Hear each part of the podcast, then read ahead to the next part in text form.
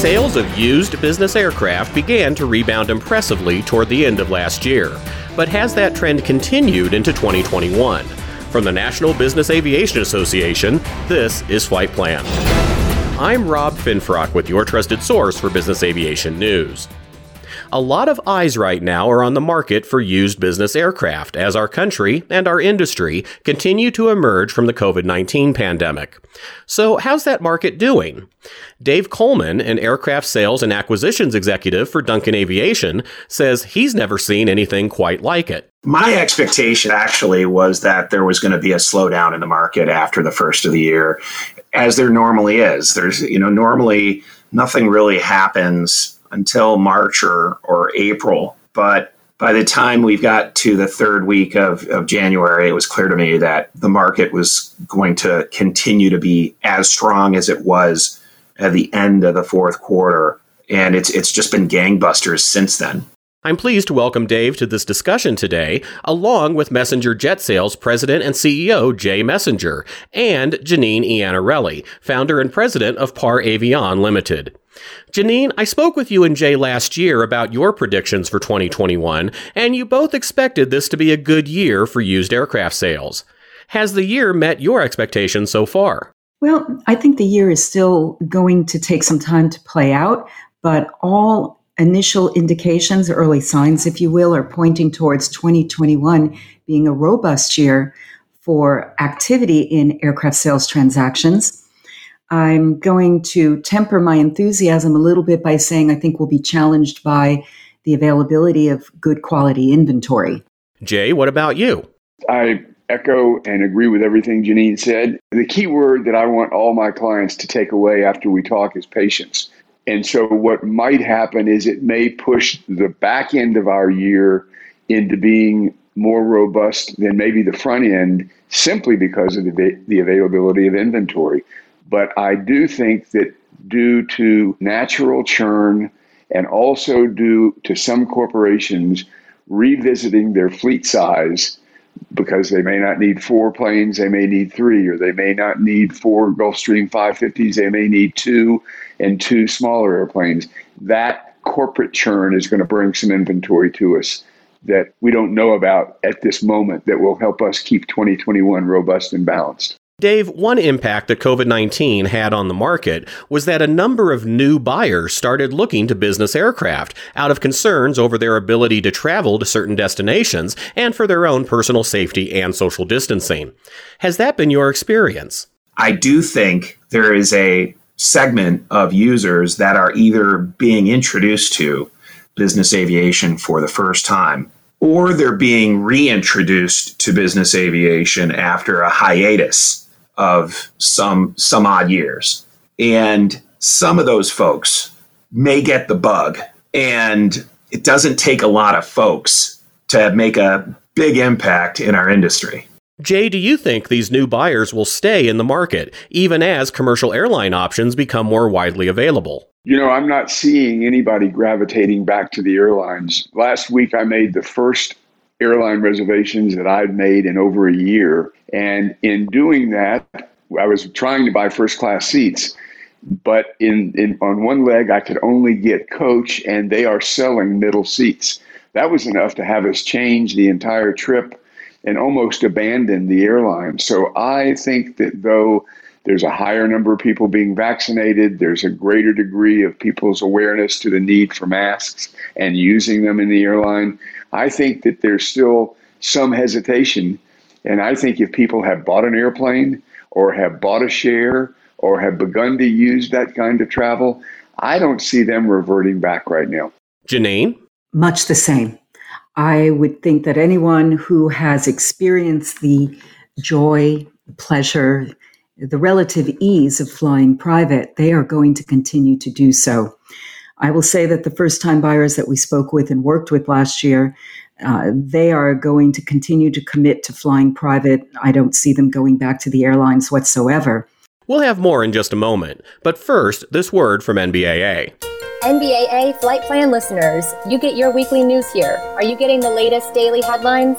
The NBAA Insider Daily News Service puts the news you need in your hands every weekday morning, free of charge. Don't miss out. Subscribe today at nbaa.org/daily. We're back now with Janine Iannarelli, Jay Messenger, and Dave Coleman, and our discussion about how the used aircraft market is shaping up so far in 2021. Dave, what types of aircraft have you seen experience higher sales growth, and which segments are still perhaps waiting to rebound? Last year, what I saw that was very unique was the number of first time buyers that I work with. People that were buying for the first time. They were coming out of charter into ownership. And I know of at least two, which we started out with in a light jet that have already re-engaged me to look for a mid-sized cabin aircraft. So we are seeing a lot of uh, folks that we've put them in mostly citations, and now they're coming back and they're interested in mid-sized airplanes, Lear 60s, uh, XL XLSs, Hawker 800 XPs, and based on what their needs are, we're providing guidance for them based on what we already know about their travel patterns and their mission requirements from the first go around. Janine, what are you seeing? I think it's a continuation of the small jet and small jet segueing into the mid-size airplane is the most active make and model of aircraft you'll see today. We use a price point to some degree, 5 million and less has been extremely active. There's certainly been an increase in activity at the top end of the market. I mean, just look at the G650 market, which perhaps Jay can speak better to, the uh, decline in the number of available units for sale. As far as what sector of the market has yet to really enjoy uh, a revitalization, for me, it's spotty in the sense that it's specific make and models as opposed to class of aircraft. And if I were to speak to one particular, it would be the globals, with perhaps the exception of the Global Express. But again, I think that's driven by price point as to why they're more active than, say, 5000s, XRSs, or Global 6000s. Jay? I'd like to give it a little bit different take. I'd like to talk about the segment of the market of the operators, the corporate operator who still is not able, because the world is not as open as it used to be, to get in their planes and travel to uh, distant lands in their airplanes. They're really not back out yet in record numbers. We've got four acquisition agreements new as of January for corporate buying of pre owned aircraft. And that feels really good because that means they're ready to get back. We've sold first time buyers, non corporate users, high net worth individuals Gulfstream 650s, 550s, 450s, 6000s, big airplanes, mostly to just go domestic for the time being, with an eye towards hopefully one day going international, but not waiting till that day comes to go out and buy an airplane. How have prices been affected, Jay? We're paying less to this day for every airplane that we're buying compared to the one we bought like segment before. So it's just a piece of equipment because there was a huge amount of demand with first time buyers, there was a loss of demand, almost a complete retreating by the corporate side. So that kept the balance between demand and supply. Janine, have you seen prices affected by these unusual market conditions? I concur with Jay had said, but I do see some exceptions. I would say that, particularly among the CJ models, there's been a little bit of a bump in pricing. I mean, certainly what I've seen is stabilization and a solidifying of pricing. But I would have to say that prices have inched a little bit higher among that class of aircraft, small and again, segueing into that mid-size, but the smaller end of the mid-size market. It's very model specific as opposed to class specific. And there just seems to be unprecedented demand within select segments of the marketplace. Part of the problem contributing to this is diminished inventory. I mean, let's not lose sight of the fact that the manufacturers cut production close to 10 years ago. And uh, last year was an anomaly where production was greatly diminished, but that's going to impact what happens now and the next few years to come. If demand holds steady, or should it increase going forward, I think we have a real tight supply of available aircraft, and that's simple economics as to what it does to pricing. Dave, what about you? Yes, we've seen prices move up obviously it depends on of course on the, the overall value of the airplane but there's been some mid-size airplanes that have moved a half a million dollars upwards some light jets that we've seen move 100 to 250000 dollars upwards super mids and large cabins moving up. Now these are airplanes that are relatively new under 15 years old that have seen this movement. And generally speaking the better primer examples of those aircraft types they are moving up. And what really is interesting to me is in excess of 75 to 80% of this demand is, is US because there are still significant travel restrictions outside of North America or actually outside of the United States. What's going to be very interesting to see is if global travel restrictions start to ease, are we going to also see the rest of the world join in the fray and tighten supply even further? And that remains to be seen. It's going to be a very interesting next few years. That segues perfectly into my next question, Dave. What additional factors besides COVID do you see on the horizon impacting the market for used business aircraft? I think people are underestimating the strength of the current recovery. There has been a lot of stimulus that's been put into the system here in the US, at least. And some of that stimulus was direct stimulus and, and direct stimulus has a tendency to um, have a significant multiplier effect. And every dollar that comes through the system multiplies throughout the system. And I just think we're seeing a boom in consumer spending. And that is generating a considerable amount of economic activity that is far beyond the um, recoveries we've seen in the past. And so I think if if uh, consumer demand and spending continue to be hot like this, it's going to have a, a significant outsized impact on aircraft sales. Jay, we'll see if there are any changes to the tax laws and the opportunity for 100% bonus depreciation. So I think that this year is going to still offer that opportunity, but that could have some impact. You know, we had such a frenzy at the end of the year last year with people trying to get planes bought and put into service before year end to take advantage of that. Actually, more of a frenzy, more focus on that than any other year end that we've had. But I'll tell you, I, I told every client that came to me in October and said, I want to buy a plane and put it in service by December 31st.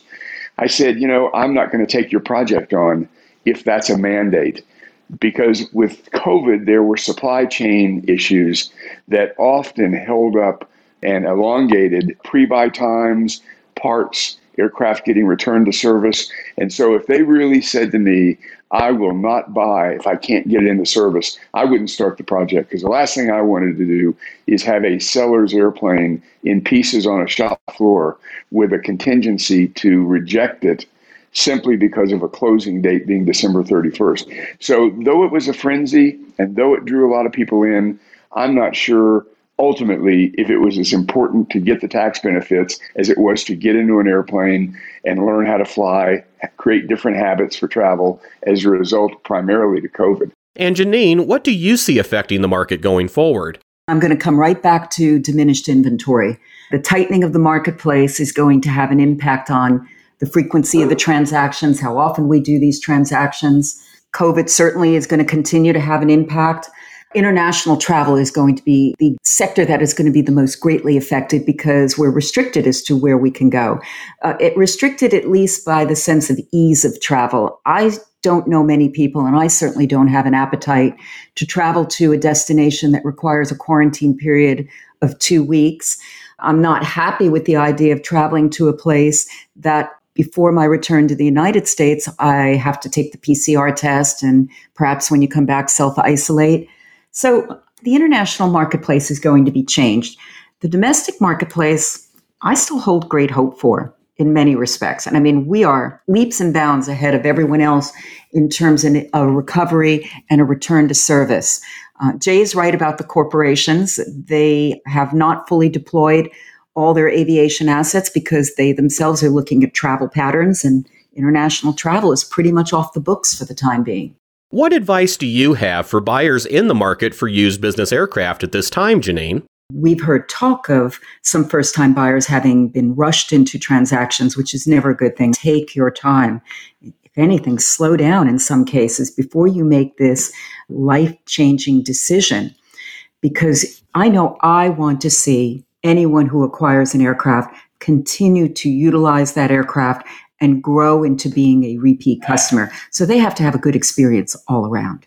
I occasionally still run into, I call it the old school people who are so used to just slapping a piece of paper down that itemizes the terms and conditions and saying we can do a deal on, on this sheet of paper, or are reluctant to hire counsel, legal counsel, tax advisors, what have you. But deals, transactions have become extremely complex, including domestic transactions. And you need the expert guidance to rely upon and make sure that the T's are crossed and the I's have been dotted. So, my advice to anyone about to engage in an aircraft transaction is make sure you put together a good team to assist you. Great advice. Dave? Don't worry about the fact that you may have missed the bottom. No one can time the market, no one knows when the bottom is. You can only call the bottom after the bottom has happened. And so don't fret over the fact that the airplane that you're looking at is has gone up in price. It's immaterial in the overall grand scheme of ownership. My second biggest piece of advice is when the supply is limited and the market is hot, you can't waver for very long because another buyer will eventually show up if they're interested in the airplane. So that means you really have to know what it is you're buying and have a clear set of goals and a clear set of requirements. This is not a type of transaction that you wake up in the morning, make a decision you're going to buy an airplane, and by the next day you have a deal and you're flying in it. If you want an airplane before next quarter, you should have started last quarter. That's how much planning is required. And Jay, what advice would you like to add, especially perhaps for any recent entrants into business aviation who might now be considering leaving the market as travel hopefully opens up in the months ahead? Well, I'd probably want to give the kind of advice that kept the second half of your question from ever happening. Transactions are expensive and they're costly. They're costly because of commissions, they're costly because of inspections and rectification, they're costly because of residual loss of the airplane, even during a short period of time. So, what I would tell a client is be very careful about rushing into a process and not getting all of your data because the worst thing you could do is buy an airplane with one set of expectations for costs, especially if not uh, ability and mission fulfillment, and get in the airplane and find out that everything you hoped you could do is not realistic and you can't do it and have any reason to want to get out as Janine said earlier, we want people in for the long haul. We want people in that will enjoy and have bought for the right reasons. And frankly, nobody pays me to talk them out of buying an airplane. But occasionally we do because their expectations are not correct. As our panelists have noted, the decision to purchase a business aircraft can be quite complicated. For additional guidance about completing an aircraft transaction, check out the NBAA Aircraft Transactions Guide. Developed by members of NBAA's tax committee, the guide provides insights about the regulatory, tax, financial, and transactional issues that can all come together during an aircraft acquisition. The guide can be found at nbaa.org/transactions. And that's the latest from the National Business Aviation Association. Remember, you can subscribe to all Flight Plan episodes at Apple Podcasts in the App Store, wherever you find your favorite podcasts, including by asking Alexa or another connected device, or download them from NBAA.org. I'm Rob Finfrock. Thanks for listening, and join us next time for a new episode of Flight Plan.